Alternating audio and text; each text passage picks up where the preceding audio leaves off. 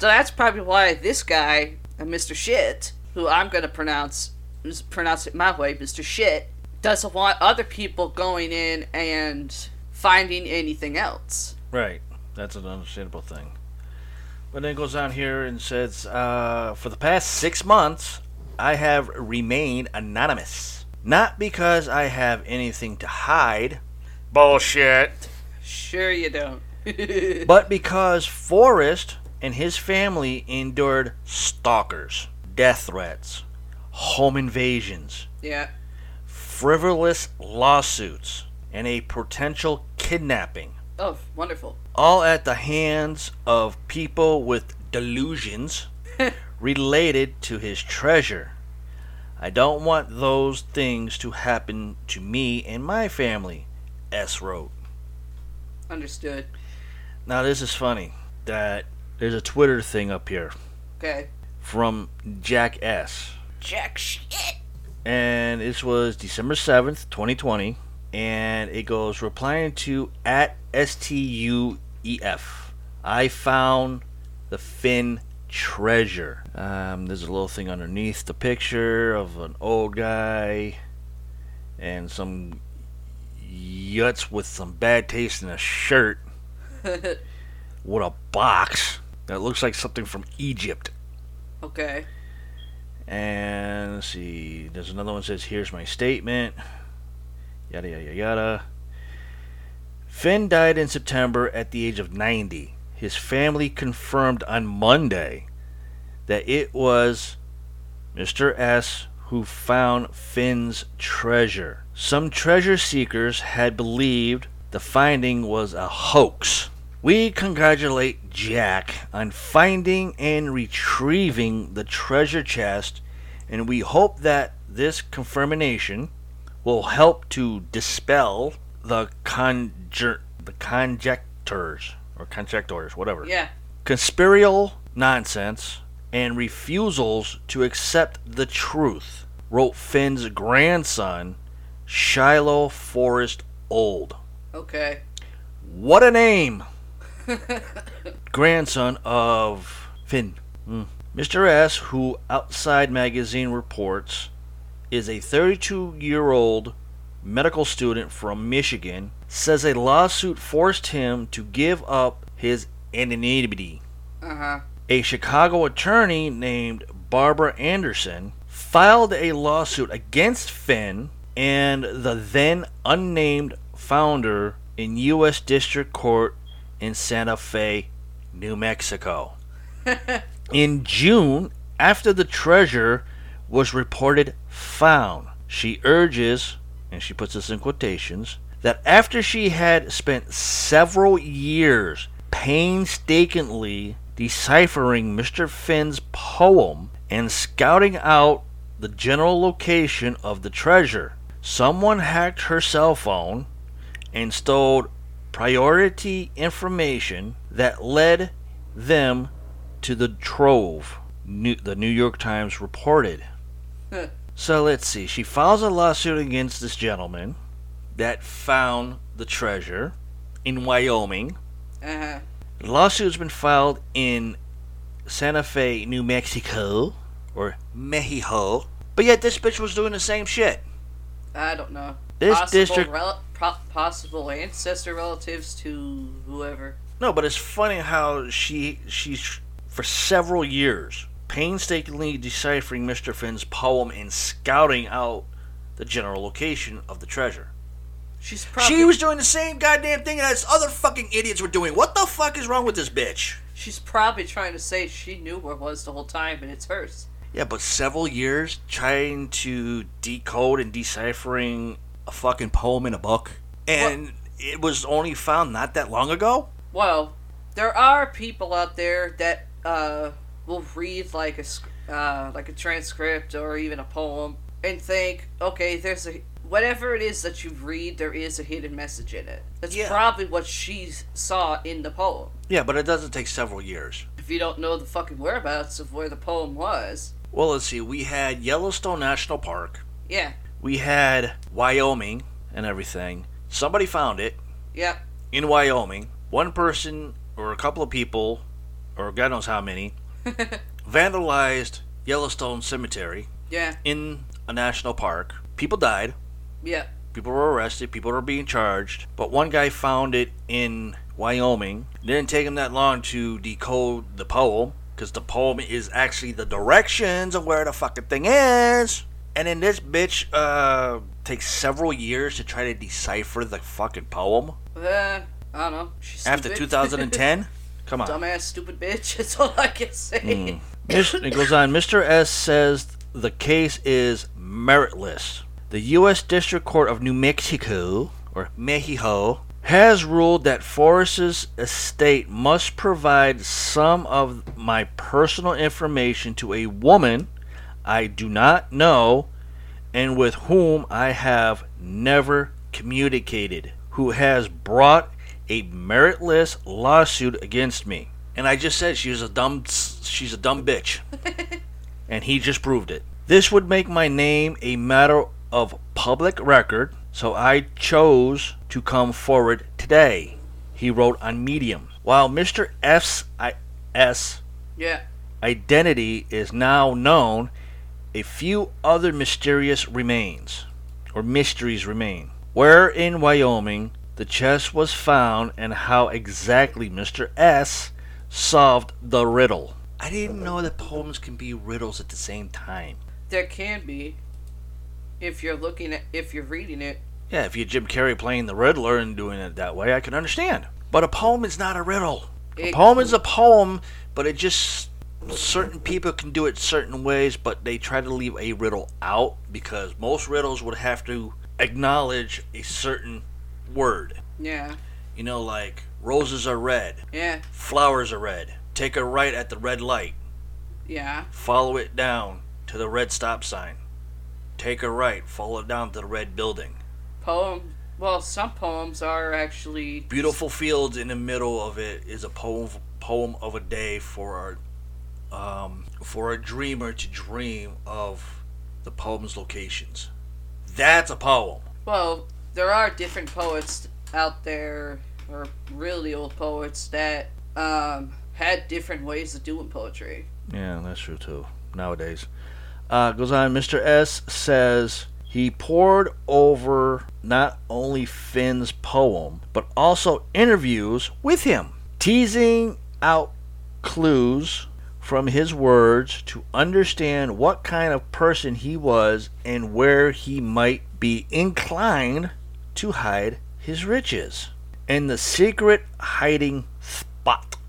Yeah, Mr. S says he wants that to remain secret, lest it become a site of pilgrimage yeah, and become overrun. Perhaps by people looking to see if maybe an emerald was dropped along the way. true. If I were to reveal where the treasure was, the natural wonders of the place that Forrest held so dear Yeah, will be destroyed by people seeking treasure they hope I dropped on my way out or Forrest on his way in, Mr. S wrote. And it's funny how they got the word the with brackets. Oh, of course. Getting to the wilderness location where the chest was was is not dangerous. That doesn't make any sense. in the conversational sense of the word, but it very quickly can be when people do not take basic precautions or go out in the wrong conditions.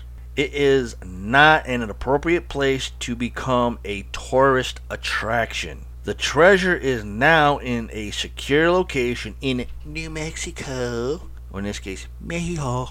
But Mr. S plans to sell it. He says he has medical school loans to pay off. Really, Dick Tracy? I think everybody has a lot of stuff to pay off. So that's that one. Go figure. Gi- give you a breather. People Uh, are fucking stupid when they go treasure hunting. I'd rather go ghost hunting. That's Well- my fucking treasure right there. Go Well- ghost hunting. if you think about it, sometimes with treasure hunting you deal with ghosts. D- d- Mm, Well, that's only if there, if there was like a, a town or a city that used to be there where this treasure was buried. I can understand, but there was nothing, just open fucking field. I'd rather go to a haunted building and hunt ghosts. That's my treasure right there. Done. Okay, okay. Uh, on to credible images reveal uh, revealing the mysteriously formed triple crater on Mars. Okay, in its 4.6 billion year long history, Mars has taken its fair share of punches from hurtling asteroids, asteroids, and cur- Kernian comets. Today, the surface of the red planet is covered in no less than 43,000 impact craters, larger than 5 kilometers.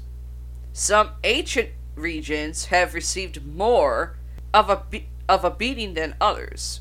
In the ancient oh god, really? In the ancient Mar- Martian highlands of Noachis, Terra, a region heavily impacted roughly 4 billion years ago, astronomers have spotted a triple whammy crater made of three overlapping basins. This natural Venn diagram of depressions, which I'm looking at, which makes for great radio, is not as big as some other craters in Noachis Terra, some of which can span nearly 140 kilometers, which is 87 miles, across. But the smallest crater of the lot is still an impressive 28 kilometers wide. Uh, that's just one of the ancient imprints. With a little overlap, the largest adds another 45 kilometers across. Which, uh, I'm looking at the thing, and to me, it doesn't look like it's all that big. That's what she said. Whether the triple impact crater is due to one collision or more is hard to tell. Researchers say the impactor may have broken into three pieces before hitting the ground in close formation. But other examples of this shatter approach do not show such clear ridge defi- uh, definitions, nor are they so neatly overlapped. Double and triple impact craters are unusual to see, but they are not unheard of. We occasionally find them on Mars and even on Earth, although not all of them are formed in the same way. No shit! How do you think they're to be formed? in 2015, for instance, astronomers noticed a, tri- a similar triple crater in Elysium Plan- Planitia near the equator of Mars. At the time, the team surmised it could be due to an asteroid breaking up in the atmosphere, or it could be due to a smaller asteroid orbiting a larger binary pa- pair. Somehow that don't make sense. In 2017, the Mars Recon- uh, Reconsensus orbiter noticed an elongated, that's what she said, depression from three merged impact craters, which astronomers said probably came from three pieces flying in close formation. Some have also postulated that double craters are due to double asteroids asteroids composed of two or more rocky bodies in close contact or closely orbiting each other. Only about 2% of all asteroids are thought to form from two or more bodies like this, but that doesn't mean they can't sometimes collide with the planet and leave a scar. Another explanation can be coincidence. Reads a press release on the trip, latest triple impact crater, this time from the European S- Space Agency. At different points in time, three separate impactors could have hit Mars' surface in this locate in the location of the photo I'm looking at, creating a neat superposition of craters completely by chance. Given how heavily bombarded this region of Mars once was, experts say that's the likelier possibility, although it's hardly the more interesting one. If, on the other hand, this isn't due to three chance encounters, and the impactor really did break apart before hitting Mars, that tells us something important about this planet. Four billion years ago, the atmosphere of Mars was likely a lot tougher to penetrate. That's what she said, that's what he said. Than it is than is it is now. And then implies warmth and wetness. That's what they both said. Similar to other craters in the region, this triple impact crater shows again. I'm looking at the photo. Make uh, does make great radio. Use your uh, visually use your minds. Flattened rims and shallow floors from the wear and tear of time. Some of its marks even suggest a glacier like flow, which may have helped soften the soil underneath, gradually filling the indentation as the ice melted. Like scars often do, this one speaks volumes of the past. And that's it on the Mars story.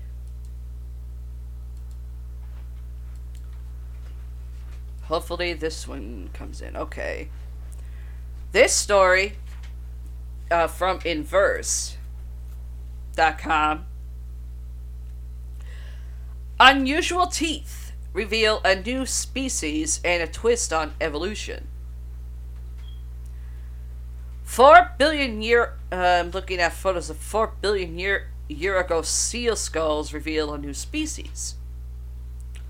Now, so often when we think of our animal friends, we take it for granted that their species is a fixed, unchanging thing. Your beloved pet dog is Canis uh, famil- uh, familiaris. But sometimes new species do come to light right under scientists' noses. The tiger you thought was like all the other tigers is actually not. For example, there's other different tigers.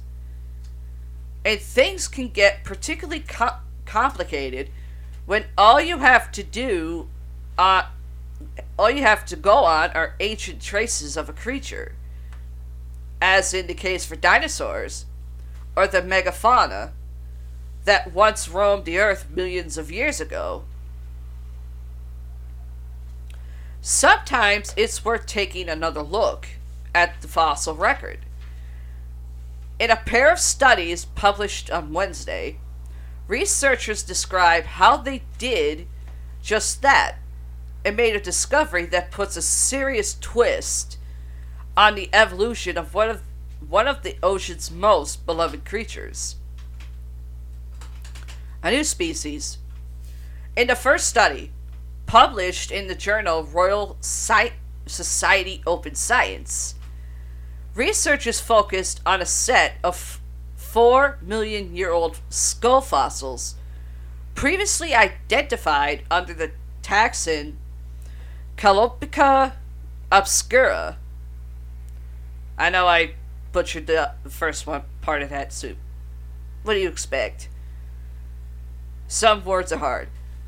An extinct, earless seal, thought to have once lived in the waters off America and Europe, but previous studies have questioned this classification as inaccurate. Turns out these suspicions were right. The skulls actually belong to a Pliocene era seal species that is entirely new to science. In the past, fossil species, include, including the Pselophoca, are often described from fragmentary and isolated bones. Today, we benefit from more complete fossil material thanks to generations of fossil collecting. James Paul Rule, lead author on the study and a postgraduate. Oh, don't he sound intelligent? No, he's fairly intelligent. Ah, he's full of shit. Student at Monash University in, Austra- in Australia tells Inverse.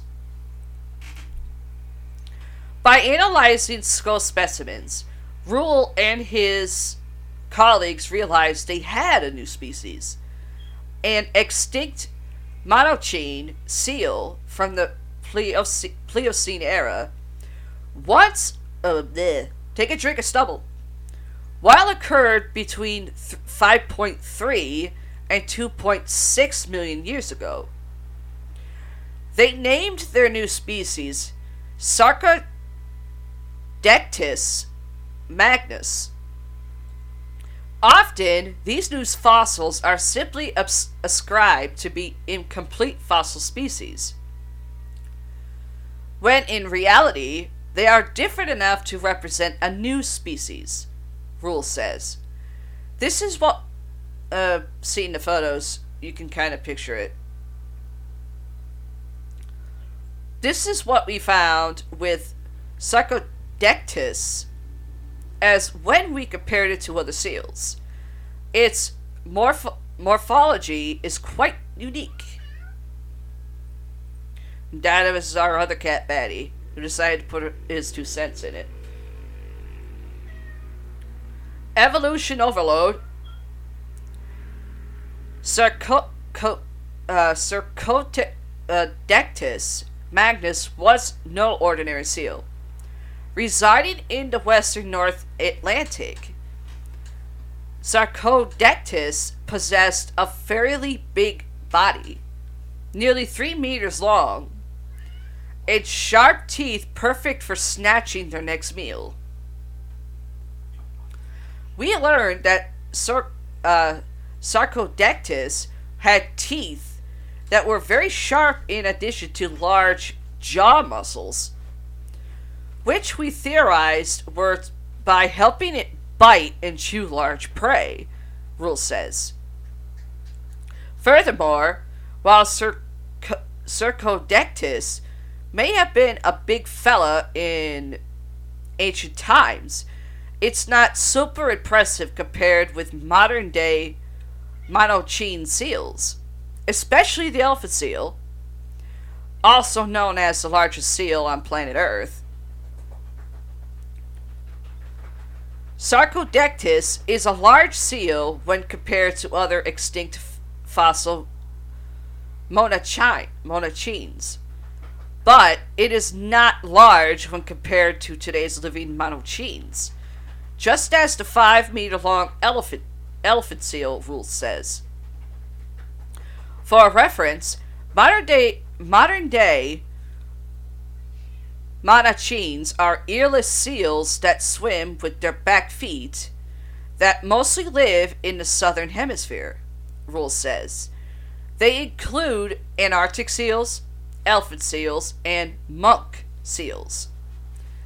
By comparing Sarcodectus to modern day Monachine seals, the researchers gleaned some surprising information about the evolution of, li- of living Monachine seals.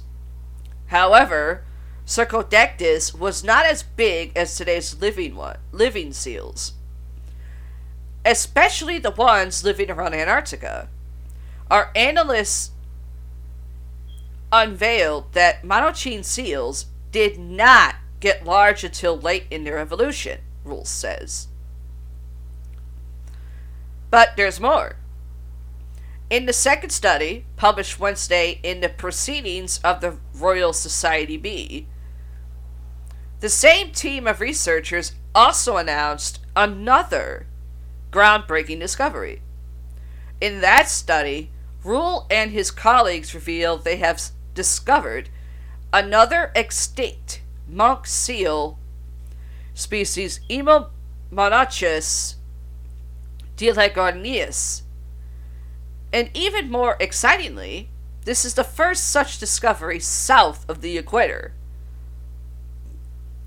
Prior to the study, paleobiologists thought that only two Minocean species, elephant seals and lobodontins, uh, have crossed into the southern hemisphere from the North Atlantic.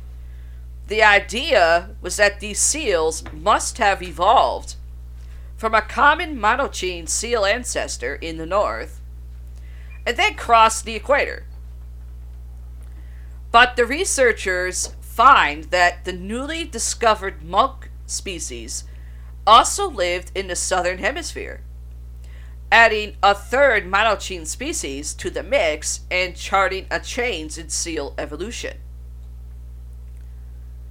Instead of evolving in North Atlantic in the North Atlantic, as previously thought, these true seals, phocids, may actually have originated in the southern hemisphere and then headed north, traversing the equator triple multiple times throughout history. These two discoveries reshape our understanding of seals' lineage they also show that while fossils may be set in stone, our understanding of ancient species, evolution is ever changing. Now, about to read you like the abstract. The abstract. Today, Minocean seals display the largest body size of pinnipeds.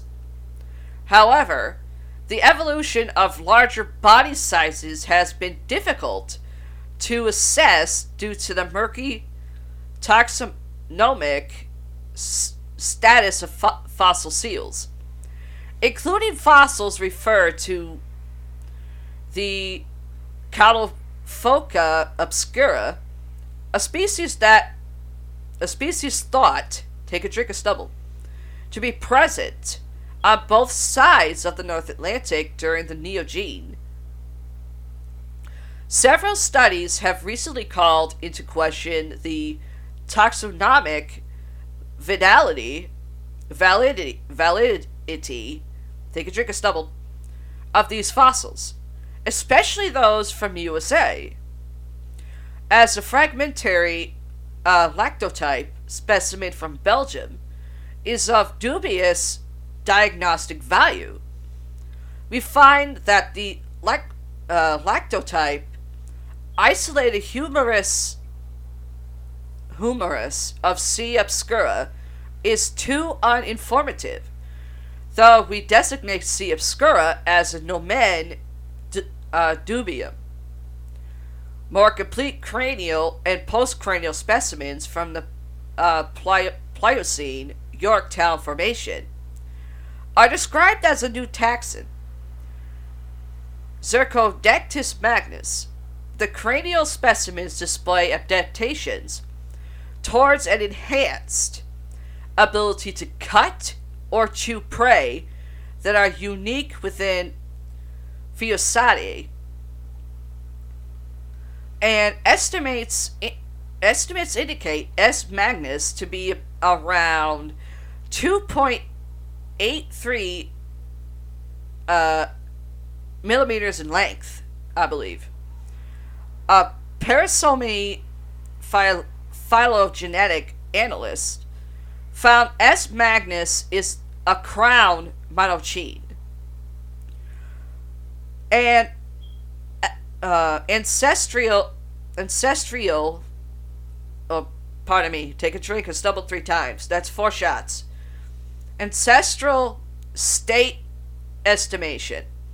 A body length indicates that Minoceans did not have a remarkable size increase until the evolution of lobodontins and my myrongens. Another extract. Living in true seals, phocids, are the most widely dispersed semi aquatic marine mammals and comprise geographically separate northern Phocine and southern Monachine groups. Both are thought to have evolved in the North Atlantic, with only two Monachine lineages elephant seals and lobodontans. Subsequently crossing the equator, the third and most basal Monachine tribe, the monk seals, have hitherto been inter- interpreted as exclusively northern and subtropical throughout their entire history. Here we describe a new species of extinct monk seal from the Pliocene of New Zealand, the first of its kind from the southern hemisphere, based on one of the best preserved and richest samples of seal fossils worldwide. This un- unanticipated discovery reveals that all three Monachine tribes once coexisted south of the equator and forces a profound revision of their evolutionary history. Rather than primarily diver, uh, diverse saying in the North Atlantic, Monachines largely evolved in the southern hemisphere. And from this southern cradle, later reinvaded the, the north. Our research suggests that true seals crossed the equator over eight times in their history. Overall, they are the, then double the age of the north south dichotomy, characterizing living true seals and forms a surprisingly recent major change in southern phocid diversity. And that's it for inverse.com. If you want to look at the uh, fossil photos, you can go to inverse.com slash science slash unusual teeth reveal species. Okay.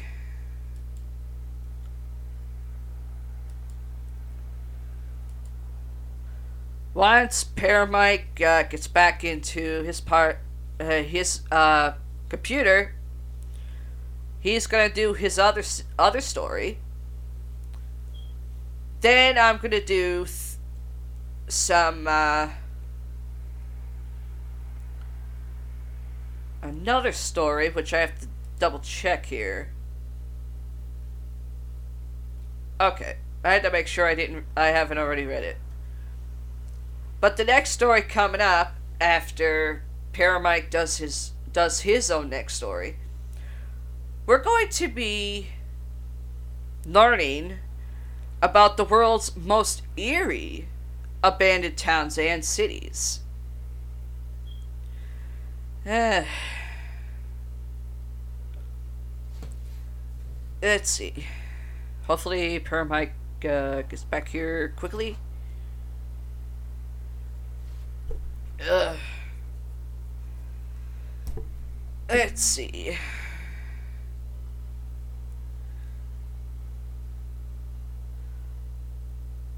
Uh, let's see.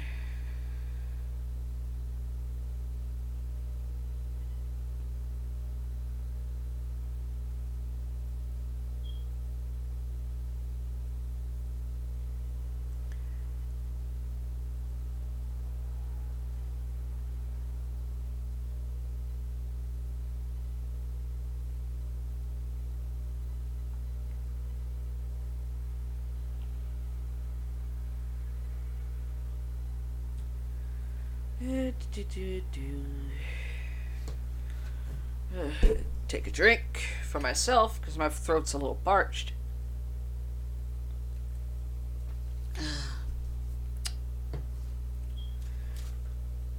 The next story, not mine, but Paramike's story. He hasn't mentioned to to uh, he hasn't really mentioned much to me on it, but he did say it was disturbing.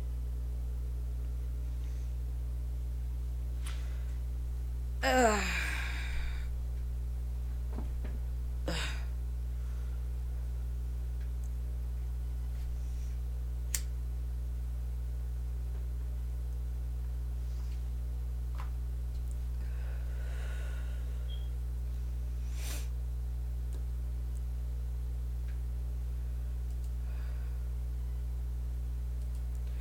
as for my story, my news stories, we're slowly getting up to the recent ones that I uh, sent to my email the other day, and a couple today.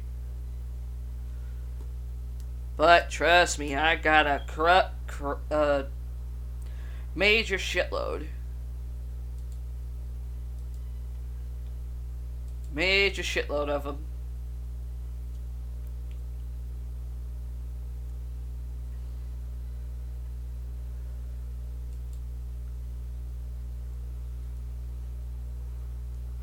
And as Paramike mentioned in in our past previous episode, I am getting some uh, extensive dental surgery done on the fifth uh, this week on the 15th so i might be out of the loop for a um,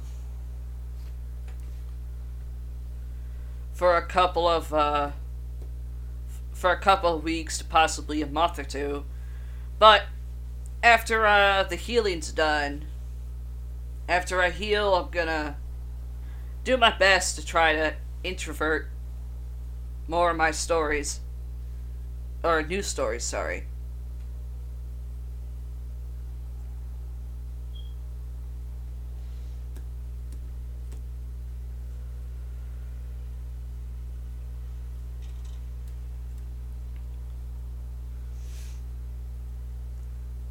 Um, yeah, I know. Me reading my uh, previous stories I know I sounded stra- sounded a little funny,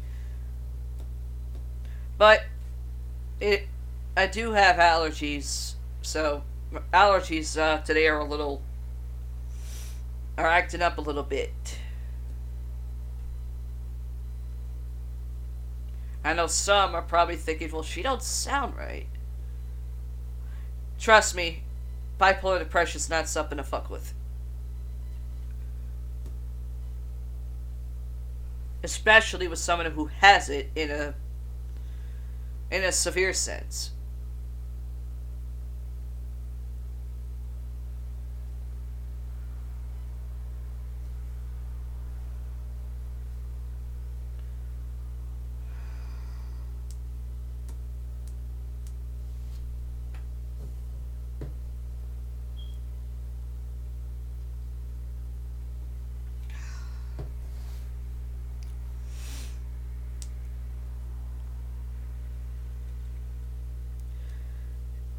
Yes, I do see a therapist and I do take meds for it, but that can only do so much.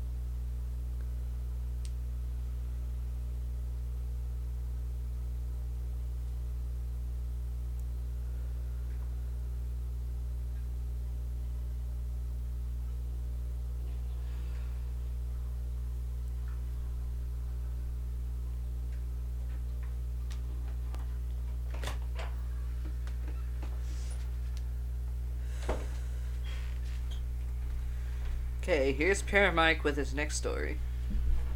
Uh, sorry about that, folks. My uh, stomach is kind of falling out. Don't know why though, but sorry. Okay. Uh, well, you got your choice. Huh? I said you have a choice here. Okay.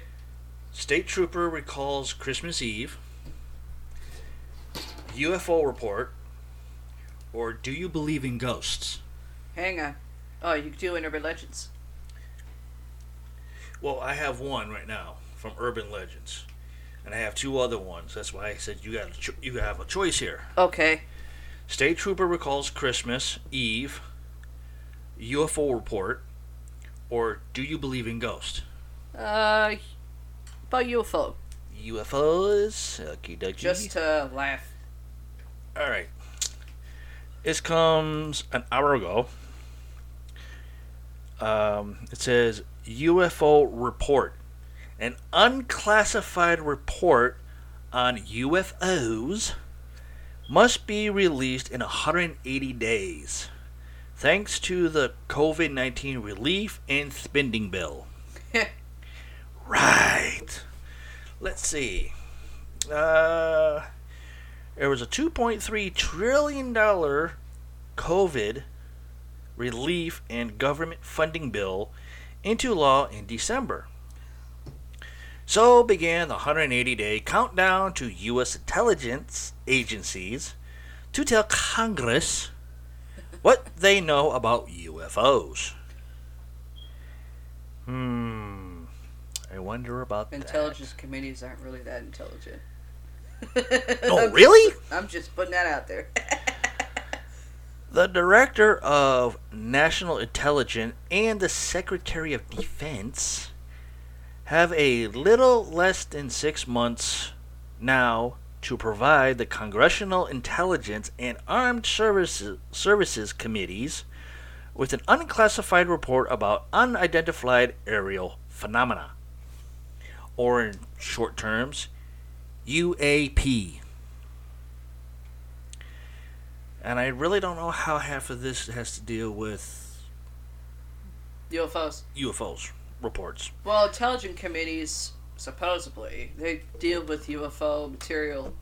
Well, I know that, but it just seems kind of strange in how they're doing this for this pandemic, which is Well, once you read that, I got a little ridiculous. George Carlin tidbit in my head. uh, it's a stipulation that was tucked into the committee comment section of the Intelligent Authorization Act for fiscal year 2021. Oh, this year! Holy shit! The IAA. Hmm. Sounds like a bad uh, flight crew or a bad disease, one of the two. Which was contained in the massive spending bill.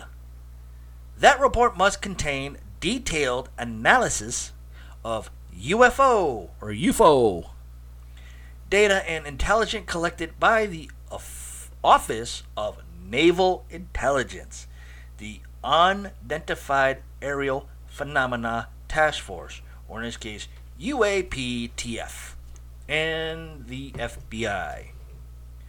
According to the Senate Intelligence Committee's directive. Unfortunately, I like the uh, the other version of FBI, female body inspector. Huh? I like the other version of, of uh, FBI, female body inspector. Granted, we all know FBI is Federal Bureau of Investigations. Of course, I call them fools, brainless idiots. It should also describe in detail an integrity process for ensuring timely data collection and centralized analysis of all unidentified aerial phenomena reporting to the federal government and des- and designated an official representative or responsibly for that process. Never going to happen. Nope. Finally, the report should identify any potential national security threats posed by UFOs or UFOs an asset or asses, A S S E S S, whether any of the nation's advisories could be behind such activity, the committee said. The uh, submitted report should be unclassified, the committee said, though it can contain a classified annex. A spokesperson for the Office of the Director of National Intelligence confirmed that news to the fact checking website Snopes. Careful with that one. They've not really that liable. Congress has long been interested in UFOs or UFOs. The Pentagon released three short videos in April of last year showing unidentified aerial phenomena. UAP. Clips that the U.S. Navy had previously confirmed were real.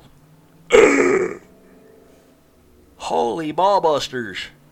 The videos, one from 2004 and the other two from 2015, showed what appeared to be unidentified flying objects rapidly moving while recorded by infrared cameras.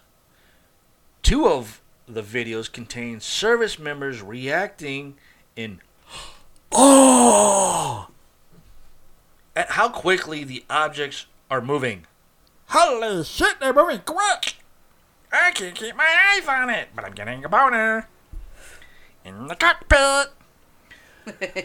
One voice speculates that it could be a drone. I don't think drones can go that high. Oh, there are some. Uh, there are some uh, drones that people actually buy that can go that high. Yeah, but they also have to go by the uh, FFA uh, zoning guide of how high they can fly. Not the ones in fucking Walmart that we've seen. True. It's still unclear what the objects are, and there's no consensus on their origin. Some believe they may be drones, potentially operated by earthly advers- adversaries seeking to gather intelligence, rather than the extraterrestrials we normally equate with UFOs. Hmm. I had something for a second, then I lost it. But that's okay. In August, the Pentagon announced that it was forming a task force to investigate. Members of Congress and Pentagon officials have long been concerned about the appearance of the unidentified aircraft that have flown over U.S. military bases. The Senate Intelligence Committee, SIC for short, voted last June to have the Pentagon and intelligence community provide a public analysis of the encounters. But it's not the first time the Pentagon has looked into aerial encounters with unknown objects. I want to say maybe 60% they have dismissed everything True. Yeah. Outside of the 20% or maybe more. Maybe. My, my math is not good, people, so bear with me. I'm trying to do on a 100% scale here. that some have leaked certain information, but also has been uh, pulled up the ass for it. so, eh, Were the polls, rusty and doing Congress. Congress. the polls, uh, shiny and slick or rusty? That's a good question, but this is a two diff- two sided story here. To the fact that we got Congress, which are a bunch of fucking idiots that don't know what the fuck to do anymore, and you got Pentagon that we don't know shit. about UFOs. There's no stories. Everybody's just over jet lagged from flying planes. Bullshit, Pentagon. But it is not the first time the Pentagon has looked into aerial encounters with unknown objects. The Pentagon previously studied recordings of such incidents as part of a since shuttered classified program launched at the behest of former Senator Harry Reid. The program that was launched in 2007 and ended in 2012, according to the Pentagon, because they assessed that there were higher priorities that needed funding. Right. what can be more higher priorities that needs funding than your own fucking people telling you, uh, we just saw a UFO. There's something flying around here and it's not a fucking drone, asshole. Ding, ding, ding, ding, ding, ding, ding. The former head of the program, Louis E., told CNN in 2017 that he personally believes, and this is his quotations, Uh-huh. there is very compelling evidence that we may not be alone. Uh-huh. And that's it for that story. Well, here's a little uh, tidbit from the late George Carlin. He mentioned one person, I'm just gonna put my own fucking spin on it. If you listen to someone talk, and they're in front of you, or you hear of it, you think to yourself, this guy's fucking stupid. Then you hear guy, hear someone talking or saying that they're re- real intelligent. He's full of shit. Then you hear a per- hear a guy or person talking or doing something or just blatantly doing whatever. You think to yourself, this guy's fucking nuts. Help me with this one because we usually get it on, on right on cue. In other words, George Carlin mentioned a different person. We're gonna put in our uh, our little spin on it of today's version of someone about to get booted.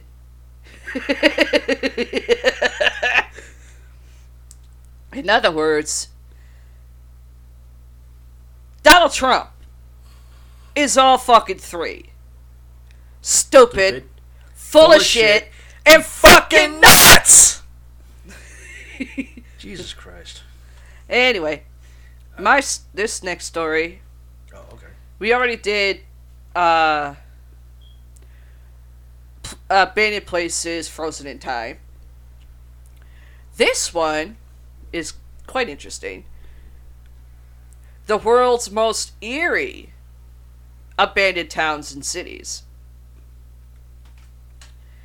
lost towns around the globe from gold rush era mining towns cast out in the desert to ancient cities ravaged by time. The world is filled with abandoned set- settlements that act as a window into the past. This is actually going to lead to your Do You Believe in Ghosts story. Here, we take a virtual tour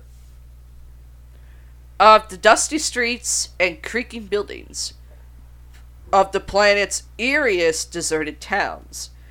So, if you're planning to visit any in any in real life when things actually get back to fucking normal or abnormal in my mind in my end. Is that even possible right now? I don't know. Be sure to check relevant travel restrictions before you go anywhere.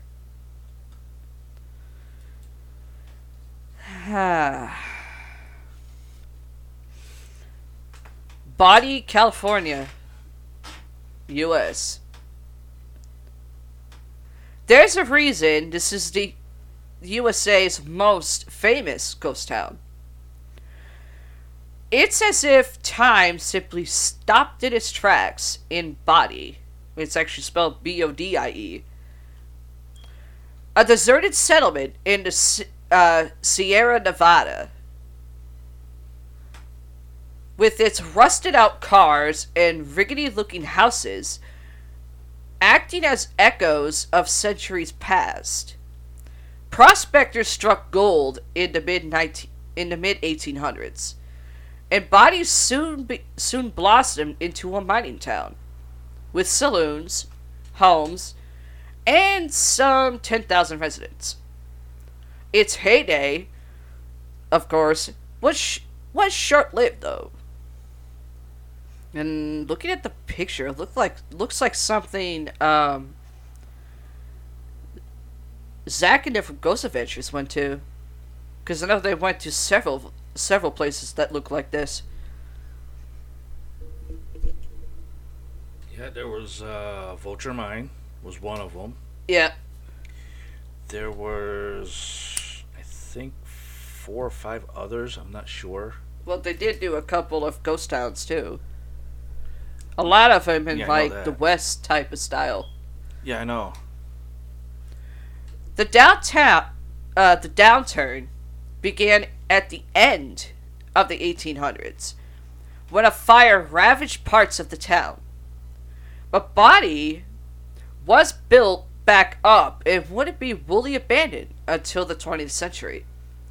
By the 1960s, it was declared a state historic park, and it's been protected in a state of arrested decay ever since. Inside the sun baked homes, peeling wallpaper, creaking furniture, and personal relics offer a glimpse into the lives of Bodie's former residents. That shit would give you chills. if you're like me, yeah, you would feel that energy. Okay, over to cross the pond and the ocean to go to Hu- Hutawan, China. And I know I might have just I might have just butchered that. There's something humbling about the way Mother Nature has claimed this fishing village for her own. The deserted homes in Hu Hutawan of China's Xingsha, uh, Xingshan Island are choked by vines, which climb up the brick walls, blanket the roofs, and creep through the glassless windows. Some 2,000 people once lived there, but today the village is almost entirely abandoned. Wait, almost? Let's see. Hutawan's fishing industry once thrived, but the island's remote location, coupled with competition from other larger settlements, sent business into a downward spot downward, spiral. Take a drink, a stumble, there's four shots. Conditions were tough and by the 1990s, there was almost no one left. Today, wild greenery and decades uh, deserted houses are the island's main residents. Let's see. Uh. Okay. Tyneham Dorset, England in the UK. From a distance, not the fucking song from the distance.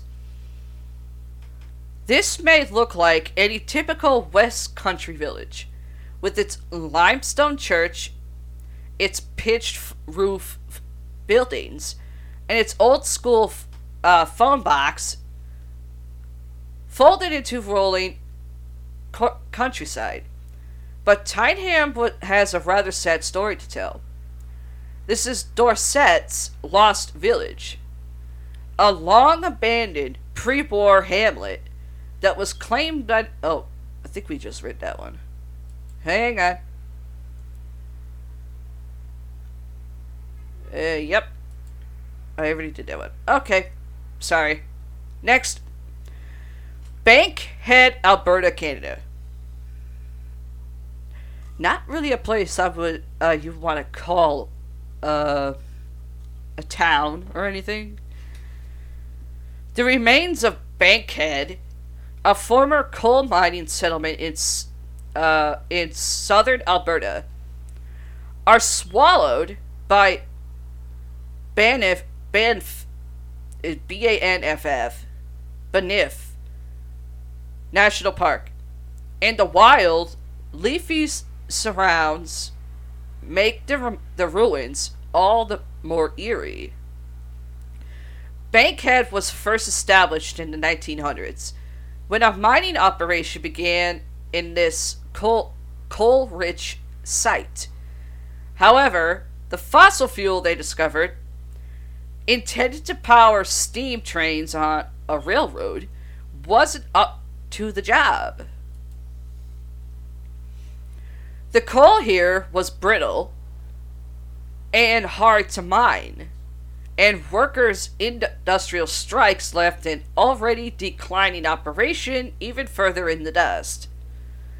The mine closed in the 1920s and is now protected as part of Canada's National Park Museum park system. Remnants scattered in, in the Alberta wilderness include a hulking mine train, a carpentry, carpentry shop, and a melting house. Ah. Now it's Petra, Jordan, which I believe is in Egypt. This ancient city hewn from sandstone is deservedly one of the new seven wonders of the world and its sunset colored buildings have many a tale to tell. Petra was inhabited by the oh god, I know I'm gonna butcher this one. Nabateans as early as 300, uh, 3, 312 BC, operating as an important trading post for several for several centuries. When the settlement was swallowed by the Roman Empire, its importance began to dwindle, and a series of earthquakes sealed it, its ultimate fate. Paramite, come here. I'm going to show you this photo. Doesn't that look like it's something from the Scorpion King? Sure does, and also looks like something from the Power Rangers movie. Good God. It's thought that the city of Petra was mostly abandoned by the 8th century and today. Its remnants have a haunting quality about them. The most famous of the ancient, ancient structures is Al uh, Khazna, or the Treasury. A jaw dropping building with columns and plinths which was probably once a temple. Other uh, ev- evocative ruins include Adair, the monastery. St. Elmo, Colorado. Back in the U.S. Especially after nightfall, St. Elmo's string of wood clad buildings wouldn't look out look out of place in a horror film. And that's actually right. The time the mining town sprang up in the 1880s, with nearly 2,000 residents living off the bounty the bounty of gold and silver in the region. However, in the 1920s, the halting of a key railroad service meant that St. Elmo's inhabitants up and left. Riding the last train out of town and never looking back. What's here today is actually a recreation of the original town, whose structures were mostly destroyed by a fire in the early 2000s. However, the huddle of ramshackle, wood framed buildings, which include the town hall and a general store, look every inch the gold rush era bolt hole and are just as eerie as if they'd stood here for centuries. If you want to know more, discover more of America's eeriest gold rush towns here, gold rush towns, which I have yet to come across of. Okay. Back over the pond in the ocean. I know I'm gonna butcher this. Belchite Belchite, Z- Zaragoza, Zaragoza, Spain. Belchites, oh, I'm gonna just say it my way. Belchites. Bullet ravaged ruins are an enduring reminder of the horrors of war the town was all but destroyed in 1937 in a deadly battle during the Spanish Civil War, which also claimed some 3,000 lives. Belchite stood devastated, and over the years, Mother Nature has finished the job, further eroding crumbling buildings and forcing greenery into the cracks. Uh, it was decided that that Belchite, Belchite would not be razed to the ground. Instead, the ruins of the old town would be left to molder and remind prosper rem, remind prosperity of the brutal conflict. Therefore, Little has changed since the 1930s. Rumble still litters the streets, bullet ridden buildings still stand, and the haunting site has also been used as a location for several movies. We're still over the pond and around the ocean. Farina, South Australia, in Australia. This outback ghost town had its heyday in the late 19th century, but it was settled by wheat farmers and was a stop along the iconic uh, Ghan Railway.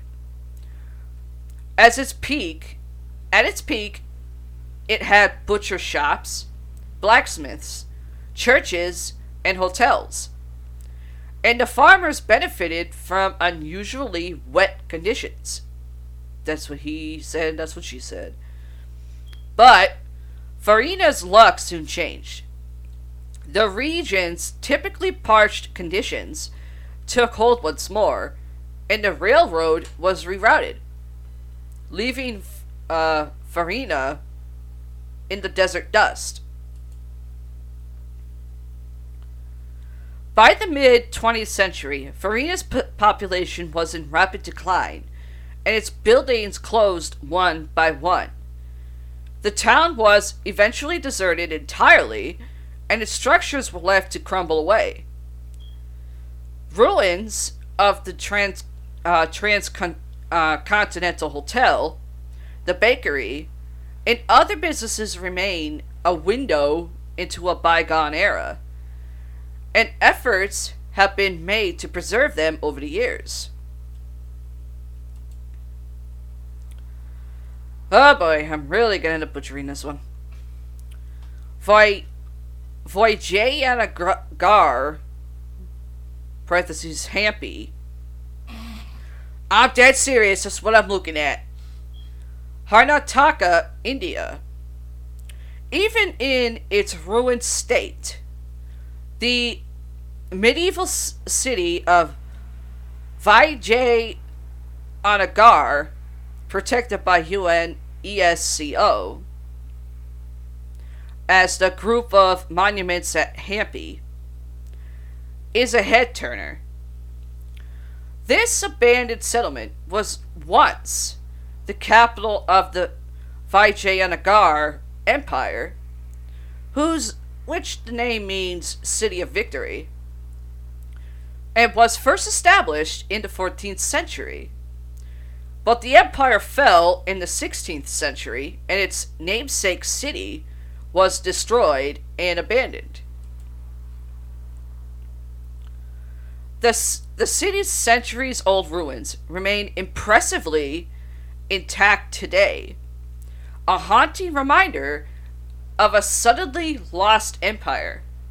Its ornamental t- uh, temple comple- complexes feature pillared halls, bold decorative archways, frieze, uh, friezes, or friezes, and soaring stepped towers.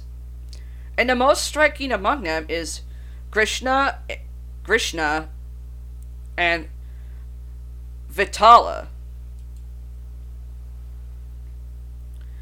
Again, I'm gonna butcher this one.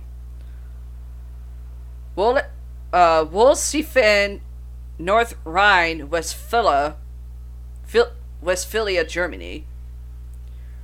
This desolate village is located in Germany's Eifel National Park. After the Second World War, the hamlet was swallowed by the NATO Vogelsang military training area, which is run by Britain and Belgium respectively, which also commandeered the site of a former Nazi training center. Bet you nobody learned that in history. The inhabitants of the humble village, high on the Drea, uh, Dreiborn Plateau, were evacuated never to return. The training ground was operated by the Belgian mil- military right up until the early 21st century, when it was fully va- vacated and folded into Eifel National Park. Now, its decrepit buildings, including a creepy abandoned church, s- sit along a trail that route that routes through the wilderness. Ugh. We're going to France. Ordor sur uh, Glane, France, France. I know I butchered that part, sorry.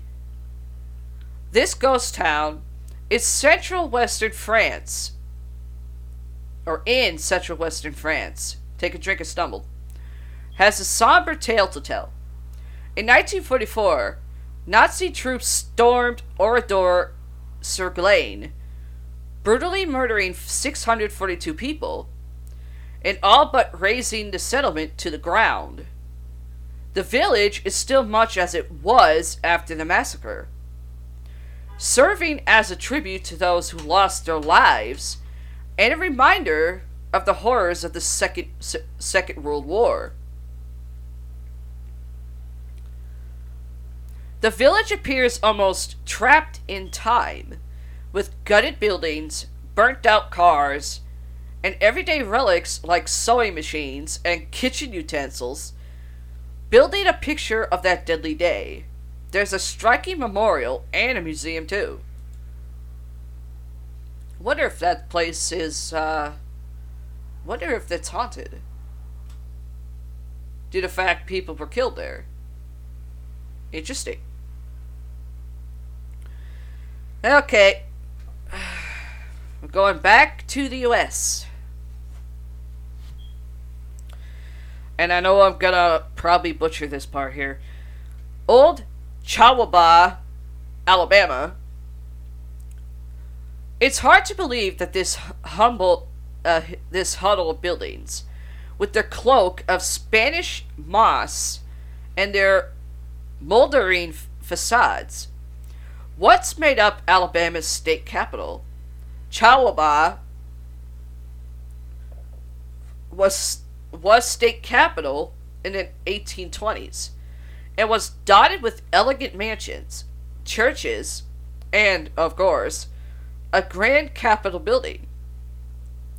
But the city's position between two rivers, the Ch- uh, Chahaba, and the Alabama, meant it was prone to flooding, and the decision was made to whisk the capital elsewhere. Ugh, I'm butchering this one.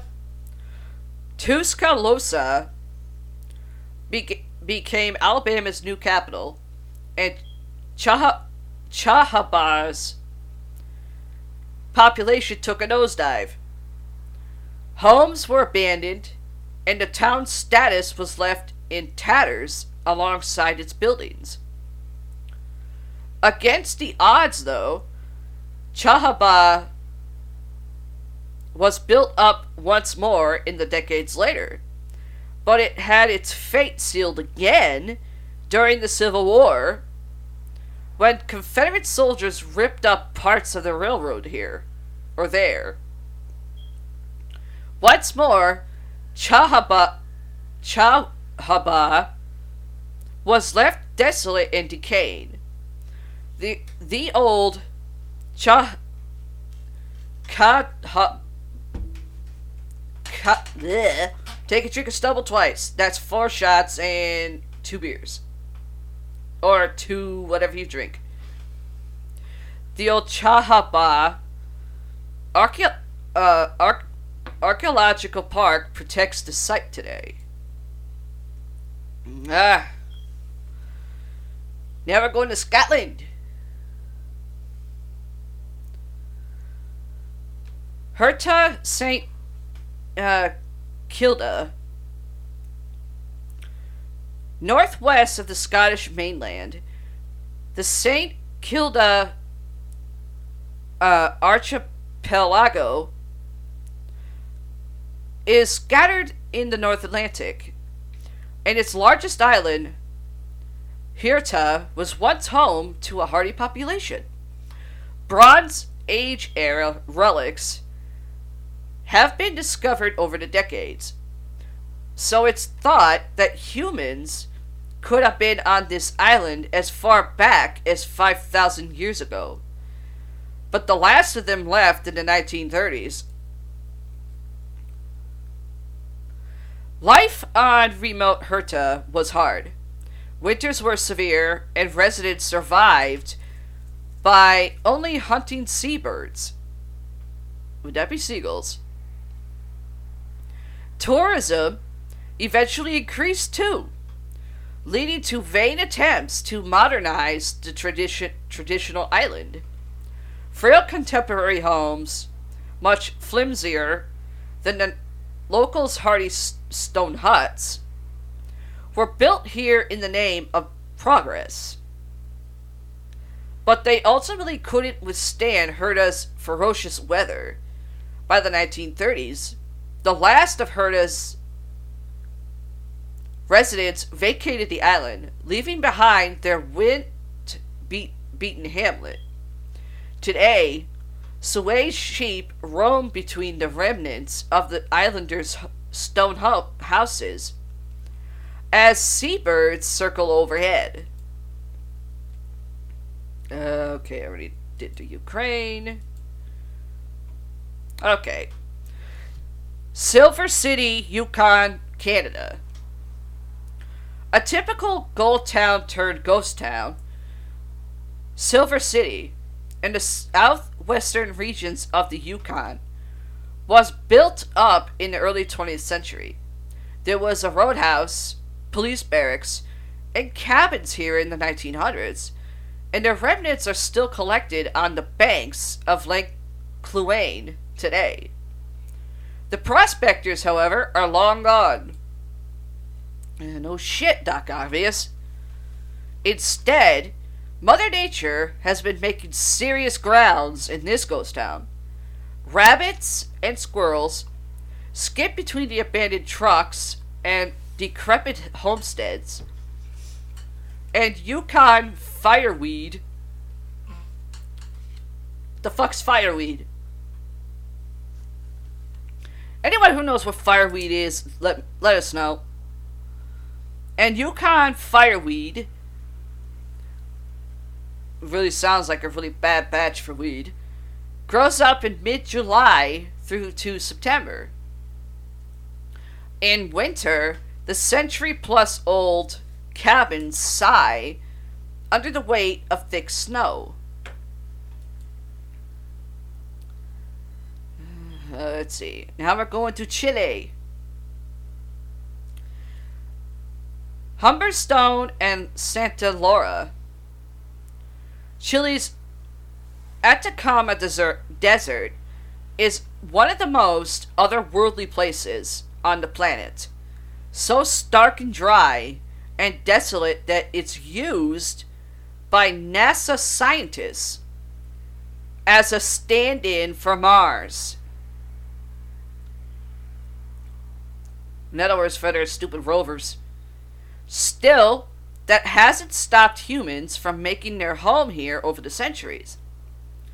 In the midst of the desert are the ghost towns of Humberstone and Santa Laura, former saltpeter, which means white gold, mining settlements that are built up in the 19th century. There were some 200 saltpeter works here in the region's 19th century heyday, and a community with a rich culture called the area home. But the industry began to fold during World War I, and the mines closed for good in the 1960s. The people dispersed, and today, the desert ghost towns are strewn with reminders of both a thriving industry and a tight knit community. Still, here are the remnants of a railroad, industrial buildings, and machinery, and a town square lined with former businesses. Already did it. Creole. Okay. Back to Australia now. Gwalia. That's how I'm reading it. Western Australia in Australia. At its peak in the late 19th century, around 1,200 people lived in this town, which was centered around one of the largest gold mines down under, the Sons of Gwalia mine. But when the mine packed up in 1963, so did the residents, and in a flash, the thriving town was home to just 40 people. How is having 40 people in a town fucking thriving? Rusted cars and deserted miners' cottages dot the desert floor, or more like dot the desert ground, along with the mine manager's house, a hotel, and a series of industrial mining businesses. There's also a bed and breakfast and a museum housing relics left behind in the one time boomtown, from kitchenware to mining tools. Did that one. Okay. Here's another one I'm going to butcher. Coleman Scope Nam Namit Bleh, Take a drink of stubble four times. Naomi Namibia, Namibia, rusted bath uh, bathtubs and homes filled to the rafters with sand, and, it, and this is the the modern picture, and the picture I'm looking at, great radio, of Coleman Scout uh, Scop, a one-time diamond diamond mining town in the midst of the Namib, Namib desert. The precious jewels were discovered at the beginning of the 20th century, and by 1912, a mining town had mushroomed. How about mining town uh, was built up, not mushroomed? Because it ain't a shroom. At its pinnacle, Coleman Scop comprised a, ho- a hospital, food stores, bars, and even a concert hall. But this diamond encrusted town soon lost its sparkle. Bad pun. The land was aggressively mined, and its treasures soon depleted. Basically, because everybody was taking all the fucking diamonds out of it. By the 1930s, Kolmanskop's jewels were gone, and its residents got word that richly stocked diamond fields had been discovered to the south. They wasted little time abandoning, abandoning this, the desert town, and by the 1950s it was deserted. Today, a huddle of sand pillaged buildings is all that remains. That's the last of that story. Okay, what's your do you believe in ghost story, dear? Alright, this one is Do you believe in ghosts? Is the question. Uh, ever since this pandemic has started and still continuing, this story is kind of weird. Reports of paranormal activity has increased during the coronavirus pandemic, or in this case, COVID 19 or CV 19, either way you want to put it. I call it the BS 19. Have you ever experienced strange, unexplained sights or sounds?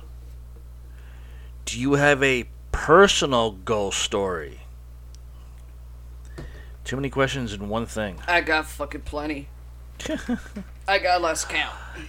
Um, it goes like this. Have you ever heard strange noises in the middle of the night? Question. Yeah, that would be my brother Alex. Have you seen household objects mysteriously move or be suddenly gone? Well, uh, an old uh, wine glass that I had just uh, broke out of nowhere. Yeah, I know. It flew right off the freaking counter. I was like, holy shit. Come to find out, and I caught that with my own eyes. And come to find out, uh, you found out that Richie was pissed and Yeah. sent his fucking energy down here. Yeah. Keep it up there, bro. Mister, I don't know how to freaking uh, email or freaking uh, message anybody. Next one is how about free floating full torso vaporations, Yeah. apparitions, Yep. in the famous words of Ghostbusters? Ghostbusters is a fictional movie. Believing in ghosts, and actual ghosts, not fucking Hollywoodized ones, is the real question. Right. Another question. Have you experienced more strange, perhaps paranormal phenomena during the pandemic?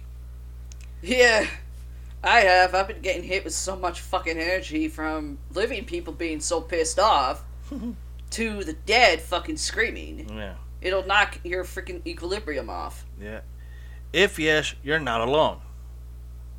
In quarantine with a ghost is scary. Molly Fitzpatrick writes It started with the front door. Adrian Gomez lives with his partners in Los Angeles, where their first few days of sheltering in place for the COVID pandemic provided uneventful. They worked remotely baked, took a two mile walk each morning, and refinished their pro- proclan, proclan, I can't say this word, P O R C E L A N, or I N, sorry, Yeah. kitchen sink. But then, one night, the doorknob began to rattle vigorously. Should be violently. So loud he could hear it from across the apartment.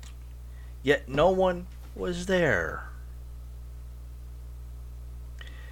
In mid April, Mr. Gomez was in bed when a nearby window shade began shaking against the window frame so intensely, despite the fact that the window was closed. Could be vibrations from passing cars mm. or buil- buildings settling. Yeah. In a junction, window shade remaining perfectly still. The cats were all accounted for, and no bug, nor bird, nor any other small creature had gotten stuck there. That Mr. Gomez thought it was an earthquake. Well, hell, you're in California. Of course you're going to feel earthquake, asshole. Yeah. You fucking moron. I very, I very seriously hid myself under the comforter like you see in horror movies. What the? F- okay. I hear we hear Dave Schrader uh, from Darkness Radio, and on the Holzer Files, asked this question more than once.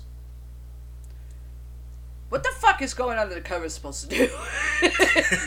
is it supposed to fucking help you or something? Because it really did freak me out, he said. Now, though, neither he nor his partner noticed any unexplained activity at home before this. The couple can distinctly, that's in quotation, yeah. make out footsteps above their heads.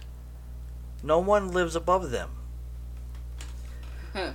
I'm a fairly rational person, said Mr. Gomez, who is 26 years old and works in IT support. And if you people don't know what IT is, is information technology or an information technician. Yeah. I tried to think what are the reasonable, tangible things that could be causing this? But when I don't have those answers, I start to think maybe something else is going on. They're not alone. Or in this case, they're not alone. Possibly in more ways than one. Okay. For those who experience of self-isolation involves what they believe to be a ghost. Hmm, could it be Casper? Their days are punctuated not just by Zoom meetings or homeschooling, but by disembodied voices, shadowy figures, misbehaving electronics, invisible cats cozying up on couches, caresses from hands that are there, and even in some cases, to borrow the technician's parlance of Ghostbusters, in quotation, free floating, full torso, vaporous apparition.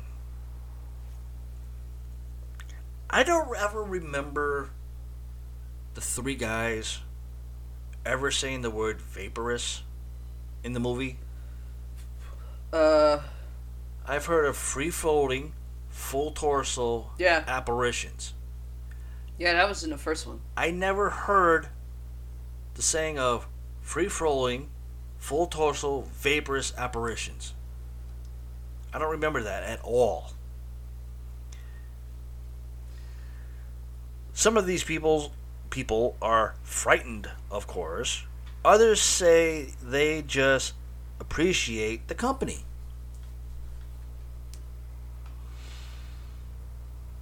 Yeah. Uh, students, read the entire article, then tell us. Is the next part. Do you believe in ghosts? Why or why not? And that's a double question for one asking. okay. Does the article change your views on this extensive of ghosts? Hmm. That doesn't make sense. Nope. It should be Does the article change your views on the experience of ghosts? That would make more sense for a Yeah. question. What do you think best explains the strange phenomena experienced by Mr. Gomez, Miss Hill, and the others described in the article? Uh huh. Hold it! It only said in the article Mr. Gomez. It didn't Yeah. say anything about Miss Hill and the others described in the article. How the hell did they fuck that one up? I don't know. Then it goes on to say, Do you or does someone you know have a paranormal ghost story? Did it involve disembodied voices, shadowy figures, misbehaving electronics, or an invisible cat There is. cozying up on couches? Tell tell us about it. Well, there are uh, stories and stuff out there about uh, spirit animals. Yes, I know. Trust me, I know. Cat, uh, ghost cats. That's not really out of the norm. No. Neither is ghost dogs. That too. But I wonder though, if there are invisible Yeah. ghost cats or any type of invisible animals that you cannot see Yeah. cozying up on couches, do you have maybe an allergic reaction if there's animals in a place that's not there? Well, first, um, I guess. I mean, that's what I want to know. Okay, first, if anyone is seeing any of this stuff that Paramike is reading, logically, you want to get yourself mentally checked just to make sure it's nothing, uh, uh, not a, not a mental condition. If that comes up negative, and you actually see uh, a spirit animal or apparition, stuff like that, research the house where you live Well, the apartment complex. and see if anybody died there or If animals passed away there, or for example the apartment building that we me and Paramike live in the landlord only knows it was moved from a different location mm-hmm.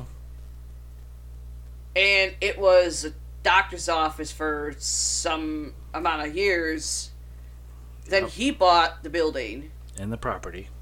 And the property and made it into apartments Yep. to the fact he has other apartment buildings that he owns Yeah, but he does. He doesn't know the real history of this place. there's one He only Which- he only, he only knows the history that this building was here yeah on the property on the land, and it was only an X-ray mobile physician building and everything, and, and a that's couple about other it. doctor offices too. Yeah. But there is um, the first maintenance guy that um, that worked for uh, that worked for our landlord. right. We asked him on the history because of the fucking oil shit appearing on my fucking walls. Yeah, everywhere. And come to find out, he goes, "Oh, that's quite easy. It's a it was a small building that was owned and a part of Hillview Manor, Yep. and it, it got moved over here where we're living in. Yep. The only problem is, though, is I try to look for more information on the building we live in, and there's not a whole lot of information about it. It doesn't say if this building was part of Hillview Manor. I know. It doesn't say if this building was something different. I've talked to other people before about this building, and they said, "Oh yeah, it was an X-ray physician mobile lab at first, which you could, f- which I found online Yeah. of this place." Then they said it was a morgue. Yeah, that I can tell. I can sense a morgue, and I know it's a par- the basement's part of a morgue. And then it said that uh, somebody else said that it was a mortician's house. Yeah, Then somebody else said it was something else, and I can't remember off the top of my head anymore. That this is when I had the tumor in 2016. Said it was something else, and then our property manager and our property owner yeah, purchased the land and the building and turned it into apartments and the rental office until they decided to move up further. So I stopped looking because I got tired of putting in certain words, certain keywords into the search engine, and all I get is something stupid. yeah. So I was like, okay, I'm gonna forget it. But yeah, I cleaned up this entire apartment and everything and redesigned certain things. I do. Uh, I do too. And I'll wash the walls like crazy. Of course, most of our walls need to be repainted after what I did to them Yeah, by cleaning them. I kind of ripped off the paint. in some spots, not all of it. and I can get rid of all these oil crosses and whatever else, and I'll be gone for a few days. But like on the third day, it's like these things come back with a fucking vengeance. Hold on. There has been. Well, remember, I was able to get a hold of my uh, biological father's mother. Due to the fact she is a natural witch too. And I asked her about it. Forget the freaking things she told me to use for it. To clean it. And I used uh, what she told me to do, and it stayed gone for like six months. Not to even. almost seven months. Not even. More like maybe two and a half Well, shit, months. it's not like uh, either one of us can get up to the fucking ceiling where most of it is. No, I'm talking. Well, it didn't last. It lasted for like maybe two and a half months, but it's like it will be gone, but then it comes back with a vengeance. I mean, it's it's in our living room slash bedroom. Yeah, It's in the kitchen. Not near the stove because I know what that's from. From that wall, it's all the oil that I've used and cooking spray I've used to cook. not only that, That person that that, I know that's it's been. person there. that lived here before us, he was a fucking real gook. Then it's in the hallway. Then it's in our podcast studio, or I should say my man cave of everything, because I have certain uh, spots for different things. Like one spot is our podcast studio. Yeah, Another spot is the creating of the websites and editing the podcast show and stuff for you guys. Then I have the computer side where I fix and try to maintain our computer systems and the podcast systems.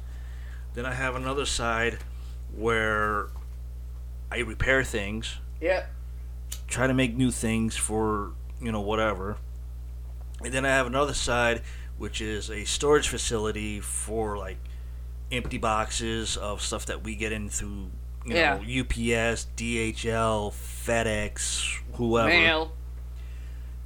And then I just have one area where I have broken down two bicycles, which I can't get the money to fix, and vacuum cleaners and a carpet cleaner.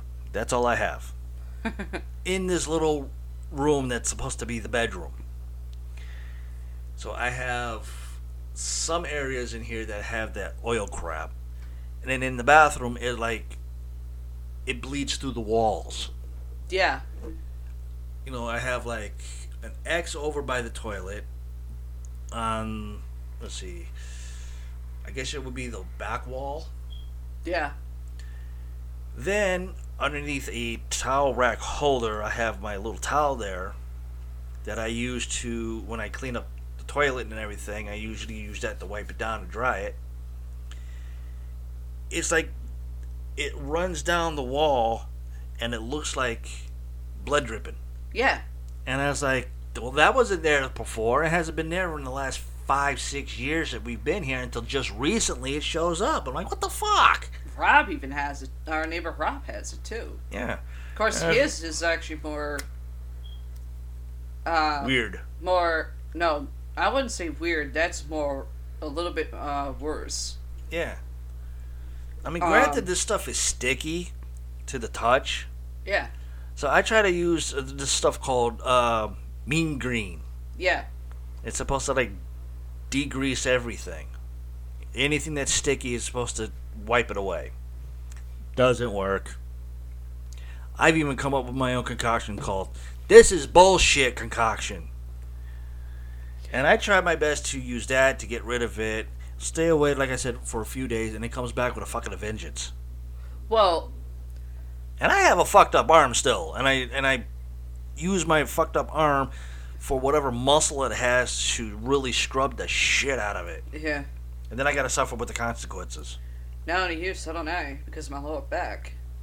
Having a I got fu- back problems, a too. dislocated disc on one side and a fucking slip disc in the other. Mm, I got back problems too. I have uh, um, Yours was done a by uh, sack in the lower part. I have swollen discs right up my spine. So yeah, go figure this one. fucking well. When uh, Grandma gave both of us the instructions on how to do it, basically what had what cleaning stuff had to get mixed. She also said for a straight week we're supposed uh, we're supposed to do uh, you know a witch's cleansing That's on you, me. in every fucking room, which I've done. It's uh it stays gone once I do that. But if I get hit, say for like the flu or example, I've been running around with my head cut off. Um, I don't forget, but Paramike, he's the type that he he know he's been with me long enough to know when I'm that tired, and he won't even let me do it. Nope. I have a legitimate reason to forget because of the tumor. So I have a legitimate reason for that. It's like I, I plan something to do, like cleaning, but then when that time comes around, I forget that I planned it, and I don't ever remember writing it down. True. So that's kind of hard on me, but I have a legitimate reason for that. But let's get but back to the story here. Go ahead. Cats, invisible cats cozying up on the couches. I wonder if these people had a uh, allergic reactions to animals, because it doesn't say that. That's one thing I want to know. Yeah. Uh, let's see. The next one is the article cites a 2019 YouGov survey Uh huh. that revealed 45% of U.S. adults believe in ghosts, and a 2009 Pew P E W, Yeah. not I know. Pew, how, I know like how to we spell, spell pew. well, Pew is actually spelled P H E W, like Pew. That stinks. that and you got the stupid But church thi- benches called the pews. Yeah, but I think that's with two E's and a W. I think. I don't think Not so. sure. But it says Pew Research Center report that found 18% of Americans believe that they have seen or otherwise encountered one. Are you surprised by these results? What do you think they tell us about ghosts or humans? Mm.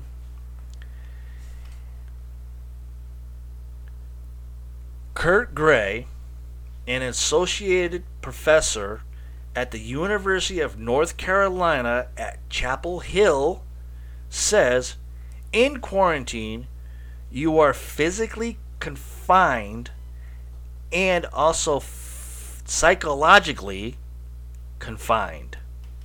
No hmm. shit, Professor. Your world narrows. You're trapped at home. You've needing human contact. It's comforting to think that there's a supernatural agent here with you. Do you agree? Hmm. Why do you think there has been an increase of reports of haunted houses and other paranormal activity during this time of quarantine and social distancing? Huh. I don't know. Kind of nuts there. All I know but I may end up, I may end up highlighting this and putting uh, on a website as a survey, and have you guys answer them uh, to our email accounts. Then it goes, do you enjoy movies, television shows, and books about ghosts and the supernatural? of course. Why or why not? Why do you think they are so popular? well, recent uh, movies that deal with like paranormal, haunted, hauntings, even demonic, is because Hollywood always ha- amps it up with their shit to make it more horrifying or something, which um which um Zak Bagans has fucking proved from time and time again, Mm-hmm. including John Zaffis, Yep. The Godfather of paranormal. nephew of the late uh, Ed and Lorraine. Warren. that Hollywood does what they do for when it comes to horror on paranormal and shit like that. So they can get money in our asses. Of course. But they only take specific uh backgrounds of the premise of it. Then they add their little fucking oh let's add this, let's add that. Or as we know. Huh? Or as we know. That too. Because I don't think that what what I see is that I don't think they're trying to go fully into it. Because it might hurt other people's reputations for actually doing this in the One ex- paranormal yeah, field. one example is fucking paranormal activity. yeah, that was a There was the story for the first one. It was good. Due to the fact it mainly dealt around two fucking people, uh, but the effects was a little uh too CGI'd for me. no, not just CGI, but it was more. It got a little bit ridiculous. Right. Um, and of course, they try the creators of that tried to make it like it was a real life thing that happened. Another one, which I'm actually gonna put, which there's a few actually, Amityville. Amityville Horror. Right. Originally, when that shit came out, not the movie, but the stories of it, which we've heard um, the kid from it on Dave Dave Schrader's uh, podcast and stuff. Right. He admitted the movie was ent- majority entirely on effects, Mm-hmm. not really getting the fucking principle of it. Or the actual happenings. Exactly. Lorraine, uh, one of her interviews, which, you know, I had to kind of like depict in high school, that she said it was one of the uh, darkest places she's been in, simply because being a medium, you get hit with everything. Right. uh, empaths like myself, and I mean real uh, extreme empaths, once in a blue moon, or not blue moon, once in a while they'll see they'll see an apparition, Right. or um, or they get visions in their sleep, which happens to me all the time. Yep. But if you're an empath, and this is what she taught me when I was a freaking teenager, you're hit with energy, whether it's the living and the dead.